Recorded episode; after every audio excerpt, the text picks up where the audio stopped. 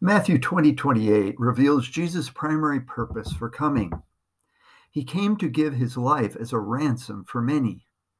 The word lutron in Greek refers to the price paid to release a slave.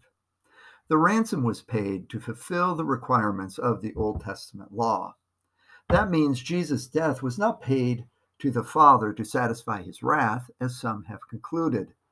While Paul does refer to the wrath of God being expressed in Romans chapter 1, it is important to recognize at what his wrath is being directed. Jesus constantly portrayed God as our loving Father who is kind and compassionate toward his children. So, what is God angry at? He is angry at evil in the world that both misportrays God himself and deceives his children from the truth. Some have used God's wrath to convince individuals to repent. However, that method often leads to individuals being terrified of God rather than living in the freedom of his love. There is also the question of why Jesus declared that God had forsaken him while he was on the cross. I believe the best way to understand this is not that Jesus was experiencing all of God's wrath that had been stored up for mankind, but that Jesus refer- referred to the natural consequences of a broken relationship due to man's disobedience of God's commands. I don't believe Jesus felt God's wrath on the cross. Rather, he felt his distance, which broke Jesus' heart.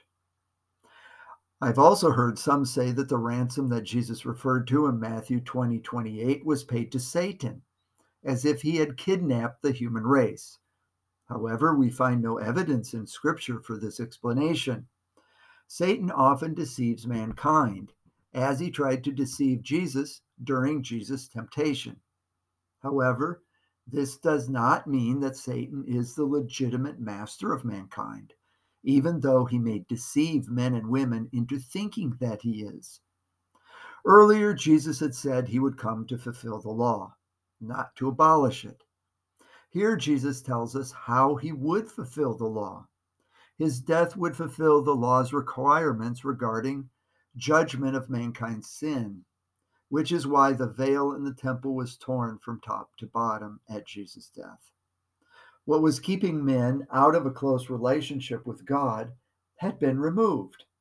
Jesus set us free to engage in and experience a father child relationship with God.